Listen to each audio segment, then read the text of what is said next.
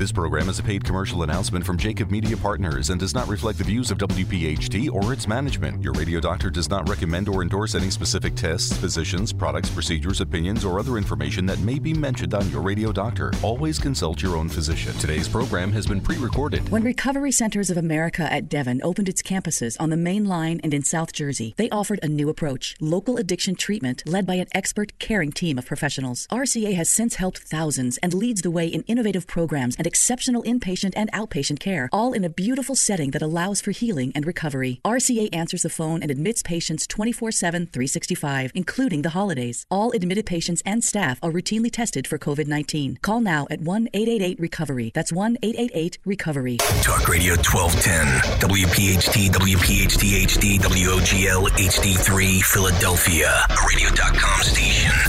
Time for the Delaware Valley's first radio doctor on call every Sunday morning at 10. This is Your Radio Doctor with Dr. Marianne Ritchie, presented exclusively by Independence Blue Cross. Listen, seven months or ten months is an absolutely exceptional, exceptionally short time frame to produce this vaccine. Your health determines your life, your longevity, and your happiness. Let your radio doctor lead the way with your medical education. Your radio doctor, Dr. Marianne Ritchie. Good morning and welcome on this beautiful day, the last Sunday in March. My name is Marianne Ritchie and I'm your radio doctor. We'd like to revisit our discussion on colorectal cancer for several reasons. It's common, the numbers are rising, especially in young people, and it's preventable. Here today are three champions of prevention and early detection of colorectal cancer. First, you'll hear about the great work of Mr. Michael Sapienza, CEO of the Colorectal Cancer Alliance. Then we'll be joined by Mr. Steve Collis, Chairman, CEO, and President of Amerisource Bergen, the healthcare company which networks a supply chain with a global reach, yet he still finds time to work with the American Cancer Society and founded the Pennsylvania chapter of CEOs Against Cancer. Finally, a very special conversation with Mr. Joe Frick, former CEO and President of Independence Blue Cross, who will share the story of his battle with colorectal cancer. So let's begin.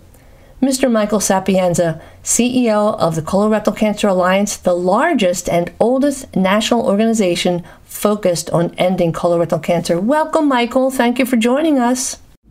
Thank you, Marianne, for having me. Well, we share the battle cry colorectal cancer. It's common, often deadly, but preventable. Now, you're a professional musician. What motivated you to become involved in this fight against colorectal cancer, Michael?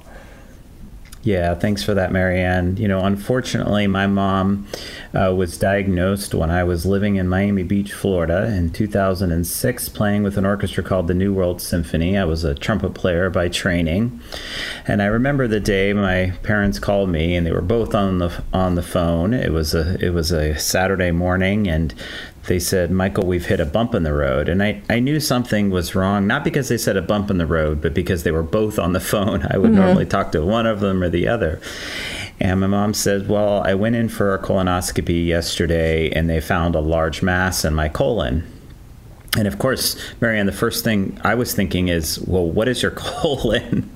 You know, I'm in my 20s, and you're certainly not thinking about about sure. that. But you know, unfortunately, very soon after I started doing my research, and you know, it was very very scary. And you know, to make a long story short, um, my mom unfortunately died on Mother's Day in 2009, oh. um, and you know, I took that tragedy and really turned it into what I felt was a lack of awareness, a lack of research, a lack of screening, a lack, lack of support for patients and their families.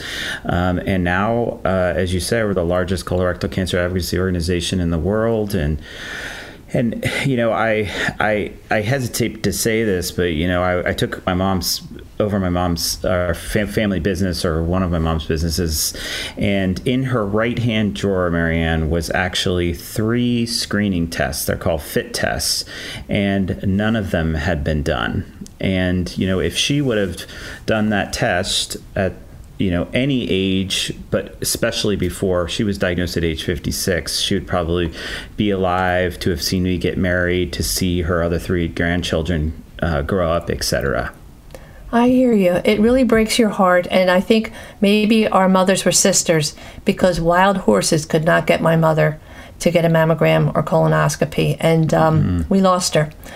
Um, yeah. Michael, the mission of Colorectal Cancer Alliance, it's to stop colorectal cancer in our lifetime. So what are the areas you're targeting?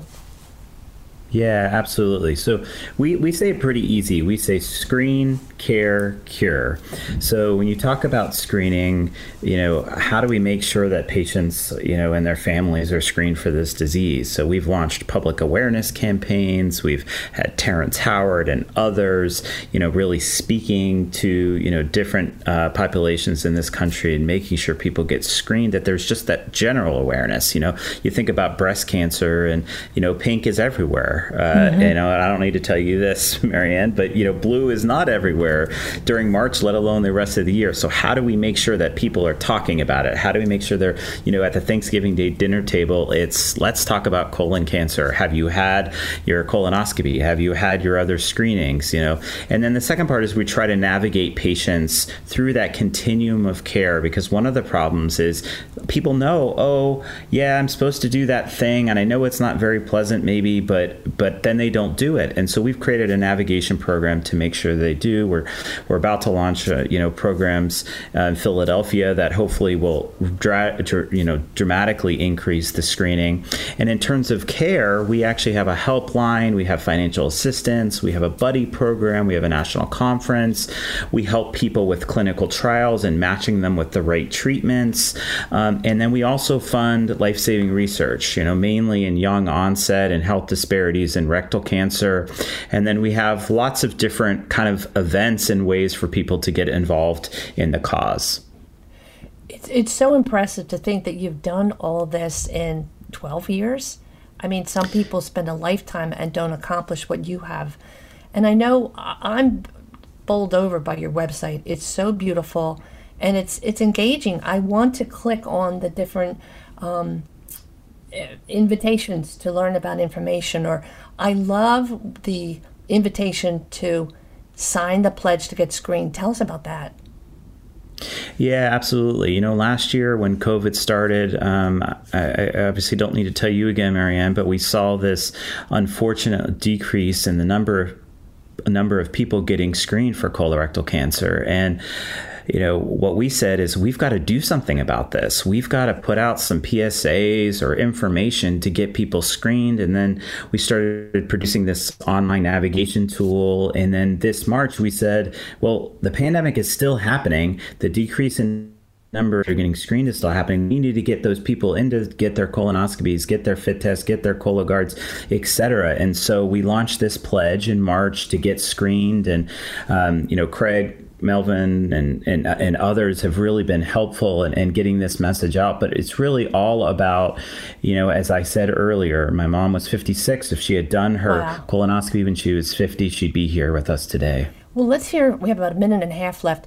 March 4th, F O R T H, meaning move forward. This Philadelphia pilot, it's a project inside your national project.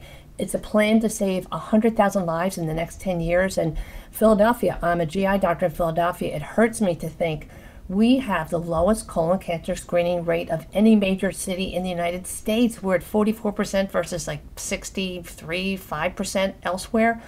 And tell us why a large proportion of our population is at risk. Yeah, I you know there's a, probably a couple of reasons. I think you know it's a lack of, of awareness. I think it's probably some uh, systemic racism. I think it's uh, you know just unfortunate that there hasn't been the awareness like the, maybe that there has during was during the opioid addiction you know f- phase in, in Philadelphia and beyond. So you know we're really bringing kind of like a three pronged approach. You know one is how do we make more awareness? So both on the, the television and you know in other places uh, bus places, etc. Then number two, how do we help infuse money, uh, you know, and funds uh, for navigation? And then three, can we provide free testing for individuals that are underinsured and uninsured? Mm-hmm because we've learned that about 25% of Philadelphians live below the poverty line. And you're going to help to mm. drive up those screening rates, Michael. And we know, on top of everything else, cancer doesn't stop during a pandemic. Michael, thank you so much for joining us today. If people want to learn more about the CCA, Colorectal Cancer Alliance, to donate their time or money, they visit your website, ccalliance.org. Yes, and thank you, Marianne, for having me. Oh, thanks for all you do. I know your mother's smiling down on you. Thank you. Thanks for listening to Your Radio Doctor with Dr. Marianne Ritchie, exclusively presented by Independence Blue Cross. If you have a question for the medical mailbag, just send a note to doctor at yourradiodoctor.net. Welcome back to Your Radio Doctor. Mr. Steve Collis, the chairman, CEO, and president of AmerisourceBergen, a global healthcare company that connects drug manufacturers to pharmacies and providers like hospitals, doctors' offices to deliver crucial medications efficiently, reliably, and securely every day. Steve, you are one very busy man. Thank you so much for sharing your time today. Uh, Marianne, thank you for having me. I'm always happy to talk about all the good that AmerisourceBergen is doing and, uh, and hopefully that we're putting out into the world. Thank you. Well, so our listeners can grasp the network has over 1,500 pharmaceutical companies, tens of thousands of healthcare providers, and millions of units of medication shipped every day. So, your critical role in the healthcare industry and supply chain, can you share with our listeners what you do as the leader of this global company and then how your role may have changed or how your role worked during the pandemic? Yeah, thank you. So, uh, AmerisourceBergen is a purpose driven company, and, and let me tell you our purpose. Our purpose is united in our responsibility to create healthier futures. And the way that we go about that is through pharmaceutical based care. So, we like to follow the prescription dollar. So, we don't manufacture, we don't do research, but we help uh, enable the supply chain. So, we stock all the inventory of prescription products and related products uh, like the front store products that you'd see in a pharmacy, and then we do services for the, those physicians and those hospitals and those pharmacies that are, are dispensing those products. So, and, and we help manufacturers with with uh, uh, with access issues and with with uh, life cycle. Uh, so, for example, if your product is going to become uh, biosimilar, we will help with that transition and we'll help our customers contract for the new biosimilar. So that's one little example. And we have been very involved with specialty medications, which is a lot of cancer medications. And I know you have colon cancer awareness week this week. And uh, mm-hmm. so that, that is exactly in our wheelhouse. And we are so proud of our role in community oncology. That's one of the businesses that are foremost in our thinking about how we position AmerisourceBergen. Well, and as a gastroenterologist for over 30 years, I trained at Memorial Sloan Kettering we have seen so much progress, not just because of screening, but as you say, the therapies have helped so much to uh, bring about cures and prolong people's lives. And I think I know that you've had extensive preparations for public health emergencies, including pandemics, to avoid any disruption in that supply chain. We, we, um, you know, when the pandemic, it all happened so quickly, and you think back to March, it was such a confusing time. But we made some very sound decisions, and foremost among them was let's keep our frontline workers safe. If we are not distributing products, our provider customers, the hospitals that rely on us, the pharmacies, the patients that we ultimately serve will be prejudiced or, or, or, not be able to get the medications they need. So that was one of the great decisions we made. We took the rest of the workforce and we're very successful in doing that, uh, doing it from home, and we've obviously made adjustments to do that. Uh, but also, we made sure that our customers. So, you know, some of them, of course, were in crisis. So they were trying to overorder products. And we said, let us manage the supply chain sure. for you. We will do our best to make sure that no one runs out of products. And the products that were very important were basic infusion and intubation and uh, products, you know, that were used to keep people breathing. Uh, and we made sure that, that there was adequate supply and, and had very few uh, very few missteps uh, going back to those, the early spring last year. Uh, well, you make a very good point that people might not consider because I we watch people go into stores and buy a thousand rolls of toilet paper and, and paper towels, and I, I, guess you're right. I'm sure people were saying, "Hey, Steve, could you send me a few extra hundred, you know, respirator tubes and that sort of thing?" So that was a big mission that you accomplished as well. It's incredible. Now I know um, you're passionate about patient care and, as you say, achieving healthier futures. And you're at the top of a pyramid with 150 offices around the world, more than 22,000 employees, which I know are treated beautifully. I already even heard, I read about Wally, the robot that keeps your um, work sites clean when employees are there. It's, it's pretty incredible to keep it within the uh, pandemic standards. But you still find time outside of the office to live that same mantra in the community.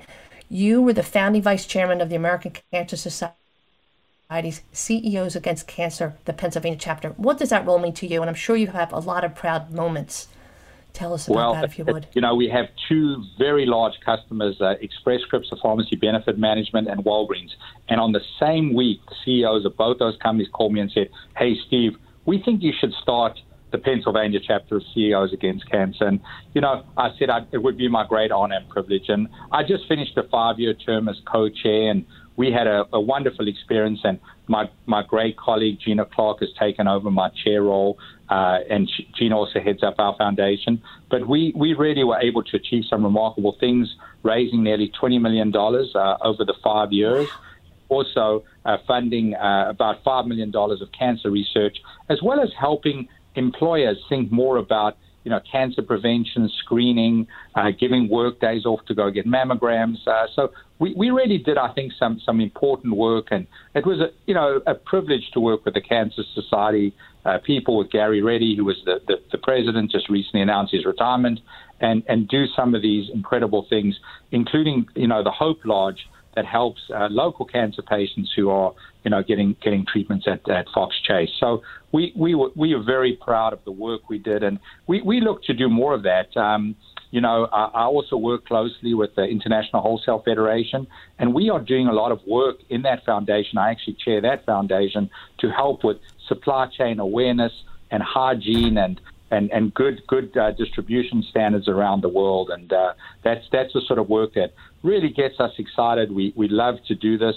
Uh, you know, we touch so many different parts of the healthcare ecosystem, and there's so much need in healthcare. Uh, you know, you, you, you think about a parent that's child is going through uh, pediatric cancer and, and the different financial needs they have. And we are so blessed to have great partners that we can assist uh, people in their time of great crisis and need.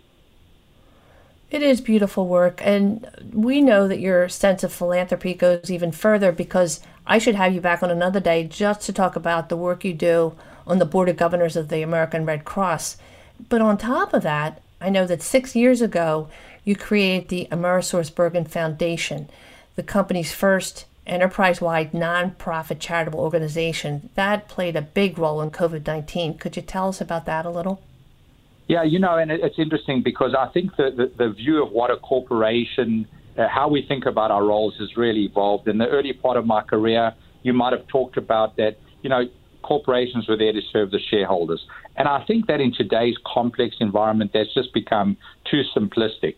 And, um, you know, part of our evolved thinking was really the AmerisourceBergen Foundation, really to help crystallize and focus the efforts of our associates that wanted to help in, in many areas, uh, you know, especially cancer, but areas like hemophilia and uh, multiple sclerosis, where we have also big uh, presences, big businesses that are helping the physicians uh, that, that, are prescribing and treating the, these patients. So the, the foundation has really helped with so many of the good causes that we're involved with, but it's, it's become a very high governance model.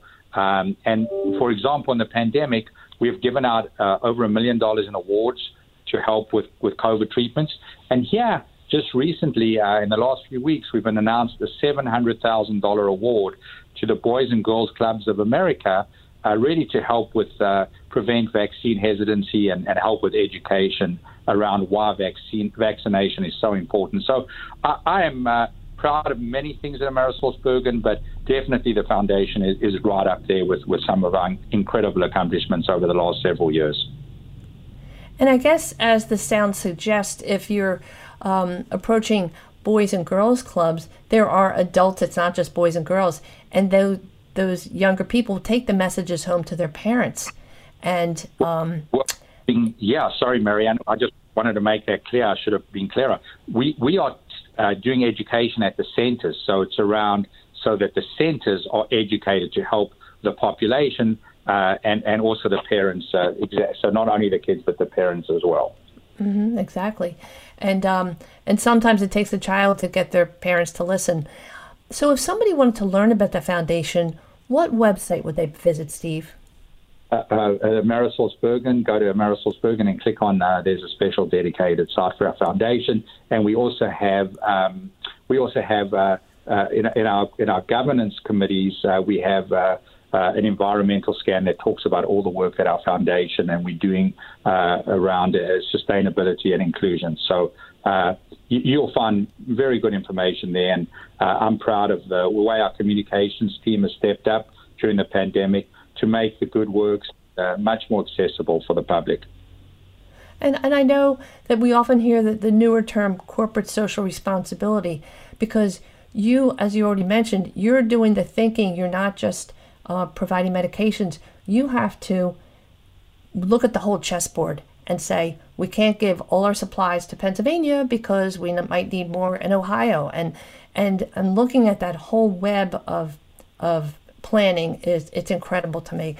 So your website is Amerisource for our listeners, A M E R I Source S O U R C E Bergen B E R G E N, all one word, no spaces, AmerisourceBergen.com.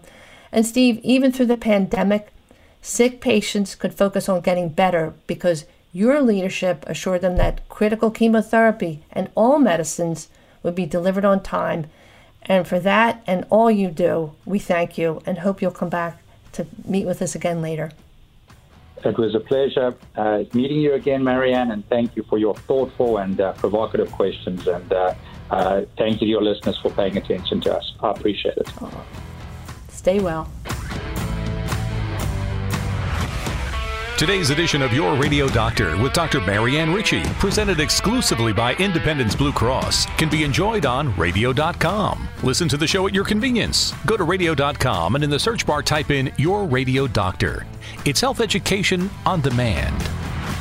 And welcome back. This is Marianne Ritchie, your radio doctor, with a big welcome to my friend, Mr. Joe Frick a long-time, highly respected member of the Philadelphia business community, has held countless leadership positions, so many awards.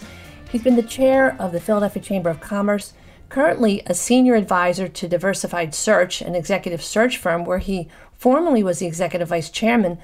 But our story begins when Joe was the CEO and president of Independence Blue Cross, the largest health insurer in the Philadelphia region. Millions of members, thousands of employees. Joe became the CEO in 2005. Welcome, Joe. Thanks for joining us. Marianne, it's a it's a privilege for me to um, to be with you um, on, on this broadcast. Uh, you know how much I admire you and, and admire your work and your leadership. Um, you've devoted your career um, to uh, improving health in the Philadelphia region, particularly women's health, and uh, uh I share your passion and commitment. But uh, you do it with a flair and a commitment that uh, that that few do, and and so thank you for that. Well, thank you for saying that, Joe. We start your story in 2007, and you were at the pinnacle of your career, two years into being CEO at IBX, and it was easy as a busy person to put off your your own colon cancer screening, and something moved you to get your screening test and a few days later, you were doing a big presentation and you saw your phone light up with your doctor's name. What did your doctor say when he called you that day, Joe? Well, yeah, Marianne, um, I, I, had my um, colonoscopy on uh, April 28th, uh, 2007. And a few days later, uh, my physician called. After the colonoscopy, he said everything was fine and um, came through the procedure really well, but uh, I wanted to check a few things out. But what he was saying to me and what I saw in his eyes were two different things. So I was pretty, so I was pretty nervous, which is why I excused myself from the meeting. And and uh, he just informed me that um, um, I had colon cancer, and uh, um, I was uh, dumbfounded and and um, uh, harkened back because you know, I became CEO in 2005 um, after, um, you know, our, our iconic and transformative leader, Fred DiBona, who was such a mentor and valued friend of mine, um, lost his heroic 18 month battle with kidney cancer. And um, it was surreal that, you know, two years later, um, our organization would need to be going through, you know, a cancer journey again. And uh, I'm sure I was uh, shocked, but uh, I also felt I was too busy for cancer. And uh, uh, my physician uh, steadfastly said, Joe, you don't understand. This is your full time job now. And you, you need to pursue this as the fight of your life. Well, but you know, you you can't beat yourself up because you were feeling fine, and I think that's the insidious nature of colorectal cancer. We don't feel it, and it's totally understandable that um, we can delay the whole process of the prep and all those fun things. But tell us about your treatment, Joe. I know you had surgery and then very aggressive chemotherapy. Well, I mean, first of all, Marianne, I you know I appreciate you saying that, but I was late with my first colonoscopy. Um, you know, and and and now we're urging people to even get screened um, earlier than age 50, and we have uh, a number of different screening techniques and modalities that are less invasive that people can can take advantage of. But um, you know, so I was late. I should have been screened earlier um, because you know my diagnosis was stage three, and um, high risk. And uh, so, uh, you know, I did. I, I did have a colon resection, and and I had um, six months of um, of pretty aggressive biweekly um, chemotherapy. Um, oxaliplatin and uh, 5FU, and uh, it was very debilitating to me um, physically. I believe I lost, you know, 50 pounds in the first 90 days. But you know, through that treatment, although I was frail and weak physically, I never felt stronger and better um, and more grounded and had more clarity uh, emotionally, spiritually, uh, mentally. Um, than I did as I was going um, through the treatment because I met and interacted with so many uh, heroes, um, clinicians, administrative staff, friends, employees who lifted me up during my treatment. And that's my biggest learning in our uh, global fight against cancer that there is such a community of allies that we call it as CCA who support and love and um, um, keep people um, um, moving forward as they as they battle this difficult time in their life.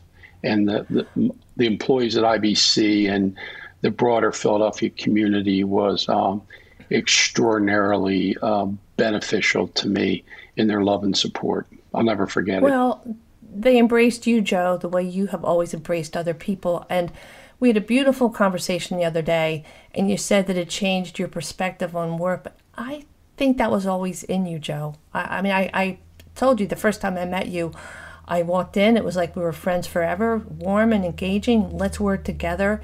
And you're a facilitator. You bring people together. It's very obvious. And I know that you joined the CEOs Against Cancer. We just talked to Steve Collis from AmerisourceBergen and thank you, Steve, for starting the Pennsylvania chapter. How did that help you face your diagnosis? Well, thank you for saying that, Marianne. You know, I, I do feel maybe it's my human resources background, but I do feel like I've been a fairly grounded and people centered uh, person throughout my life. But I think my cancer diagnosis um, gave me such a heightened sense of uh, purpose and passion and the need for partnering and a sense of urgency to not waste a minute, to not waste a day in our meaningful and important work in healthcare. And so I got to CEOs Against Cancer after first uh, being blown away by the work uh, that the coaches versus cancer have done. You know, Phil Martelli and Fran Dunphy, and using their platform of coaching and their visibility to raise tens of millions of dollars um, to fight cancer in our region. And and I said, boy, if these coaches can be such extraordinarily effective champions and ambassadors and impactful leaders in the fight against cancer, we as CEOs can do the same by creating a culture of well being in our workplaces and to raise money to fund research. And um, the coaches touched me greatly. And it's ironic, uh, Phil, Phil and I had a very meaningful text exchange this morning after uh, Michigan's win last night to get them into the Sweet 16. And he continues to be someone that uh, I admire and learn from every day because of, like you, his passionate um, uh, approach to people centered servant leadership.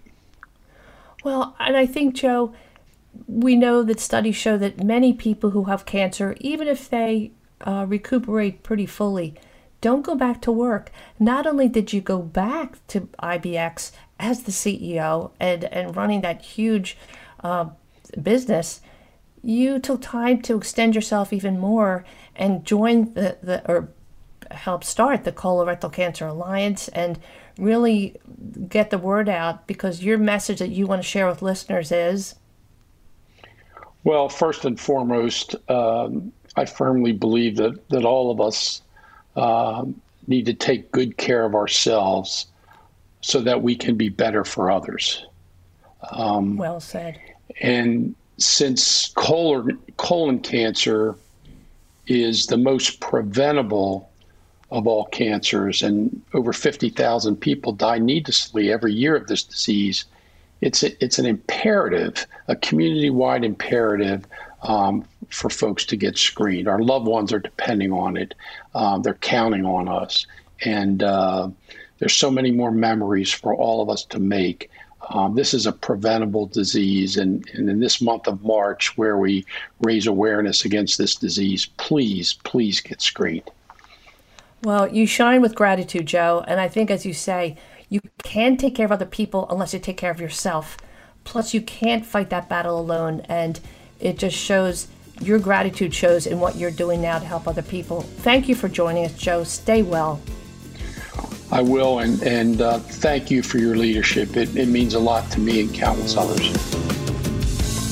Thanks for listening to Your Radio Doctor with Dr. Marianne Ritchie, presented in part by Recovery Centers of America. When needed, call RCA 1 888 Recovery.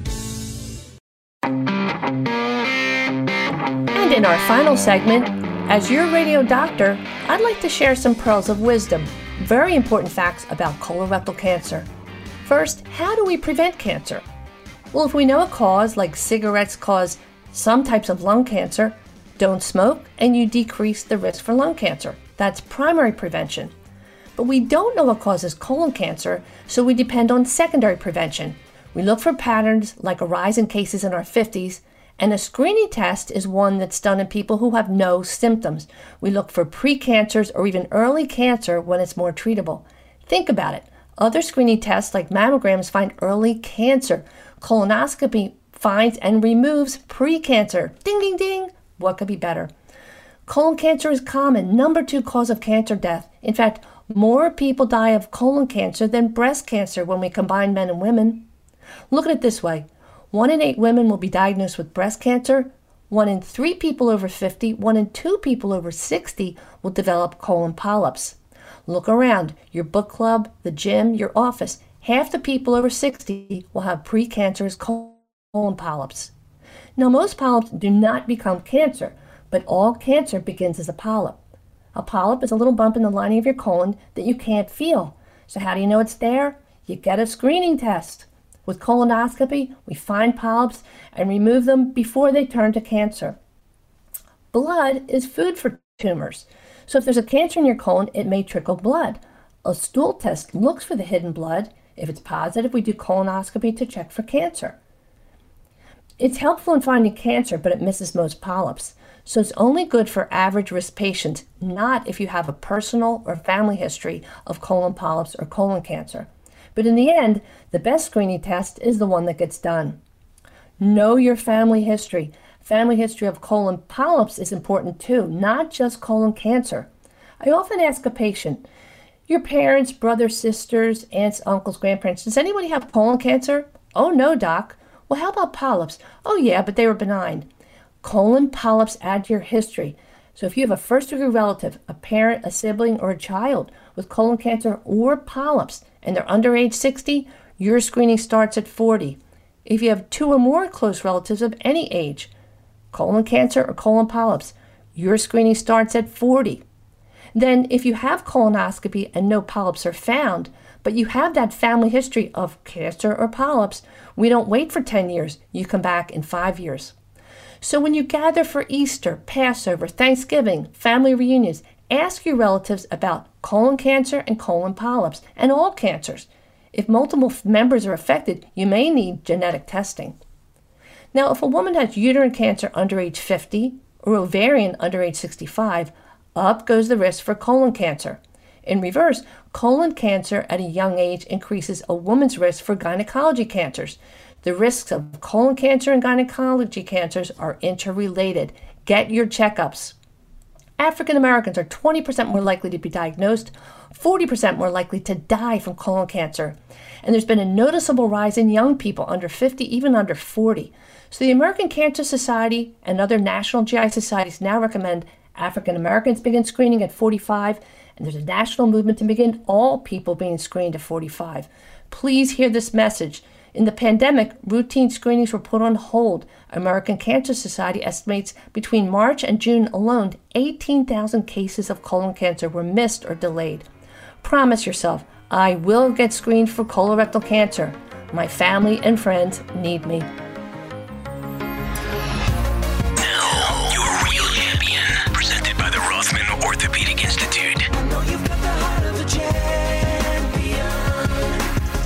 And now for your real champion. I call this segment Follow the Leader. Earlier, we heard the story of Mr. Joe Frick, a highly respected business leader who spent his career providing health insurance and accessible care for the greater Philadelphia region. In 2005, he became the CEO of Independence Blue Cross and filled the shoes of a successful mentor, Fred DiBona. They both shared a vision to move the company forward. Joe was a very busy man, so it was easy to put off his colon cancer screening because he felt fine. Well, something finally moved him to have colonoscopy, and a few days later, while Joe was giving an important presentation, his doctor's name lit up on his cell phone, so he left the meeting. The biopsies from his exam showed cancer. He had to process that news. And when he asked what it would mean, his doctor said, It means now your full time job is going through the treatment to fight this colon cancer. In an interview some years later, Joe recounts that shortly after hearing the news, he drove to pick up his daughter at the end of her first year in college. Instead of giving her a big hug and saying, I'm so proud of you, he said, Kate, I have cancer and it's pretty serious. She sobbed during the entire two hour ride home. She even went with Joe to share the news with her grandparents. Joe wondered if he'd ever see her graduate or give her away as a bride stage 3 colon cancer at age 55. After surgery, 24 weeks of aggressive chemo, he lost 55 pounds in 90 days, but now he saw his company through the eyes of a patient. He turned to God and said, What are you saying to me? But with time, he realized the experience was a gift that brought a new perspective. He felt healthier physically, emotionally, and spiritually, and a little more even keeled. Studies show that many cancer patients of working age never return to work. But Joe is a servant leader. This major health crisis actually brought more clarity. He questioned why his treatment was successful when so many others don't survive. But then he knew it was a sign that he had more work to do. It fueled him to a new level of commitment, helping everyone to access affordable health care and develop a culture of wellness and support, even in workplaces. By good fortune, Joe is now 13 years past his diagnosis. He faced his own mortality and accepted the challenge. And yes, he was there to walk his beautiful daughter up the aisle on her wedding day. He continues to find strength in his faith and joined a men's prayer group that meets every Tuesday morning. And when he's having a bad day or a worry, he puts his hand in his pocket and feels a little pouch which contains religious articles and pieces of get well cards he received while he was sick. It's there to remind him what's really important. Joe is a champion in so many ways. He's warm and engaging, but it takes a real courage to open your diary and share your challenges and fears with the public. He knew it would help other people. So he's a CEO who had cancer, who works with CEOs against cancer. A big lesson for Joe we think we can tackle problems on our own, but we need to rely on other people for help. Joe's is also a story of gratitude. He's grateful for his second chance in life. He's grateful for his parents who worked hard to give their three boys great education. His years in Catholic school and college at Notre Dame imbued him with the values that formed his sense of purpose and mission. And in February, he showed that gratitude at the bedside of his father in his final days when they whispered the Our Father together. Joe's battle cry now? Get screened. You have to take care of yourself before you can help others. We salute you, Joe Frick. You're a real champion. Before we say goodbye, I'm excited to share some very important news. For the past eight years, I've been the director of the Blue Lights campaign.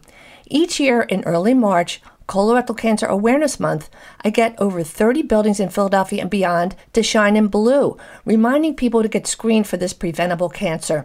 For the past five years, that has included our Pennsylvania state capitol. Thanks to State Representative Maria Donatucci for helping the first few years, and now State Senator Michele Brooks for continuing the annual tradition, arranging for our Pennsylvania Capitol to shine in blue for the entire month of March, which she announced in the Senate this week. But why stop there? Colorectal cancer is a threat in every state. This year, I asked for the help of Lieutenant Governor Fetterman of Pennsylvania, and Lieutenant Governor Griffin of Arkansas, and this bipartisan team sent my request to all lieutenant governors to light their Capitol buildings in blue too. On March 25, I received word that the National Lieutenant Governor Association has recognized this as a national campaign, and every state capital is invited to shine in blue during March, joining the effort to conquer colorectal cancer. You can join the campaign with a strand of blue lights on your home or business, a blue light on your porch. Send us a photo of your blue lights to info at bluelightscampaign.com. Tune in through April, learn about foot care, Barrett's esophagus, and obstetrics and gynecology. Check out our website, yourradiodoctor.net. While you're there, sign up for our mailing list. Send us your comments. Tell us about a champion. Wishing everyone a happy spring, a time when we celebrate new life, flowers blooming, starting over. Well, our family has a real joy to celebrate. Last Monday, we welcomed our new little grandson, Everett Andrew. We thank God for his safe arrival. Mother and baby are both healthy, and we're so happy for Andrew and Nicole, who will be outstanding parents. Happy Passover, and as you prepare for Easter, stay tuned and maybe Frank Sinatra will sing about the Easter parade. And as you tiptoe through the tulips, always remember that your health is your wealth. Thanks for listening to your radio doctor, Dr. Marianne Ritchie, a Jacob Media production. If you're interested in learning more about the power of the radio hour, contact Joe Kraus at 267 261 3428. This program is a paid commercial announcement and in no way represents the views of WPHT or its management. Today's program has been pre recorded.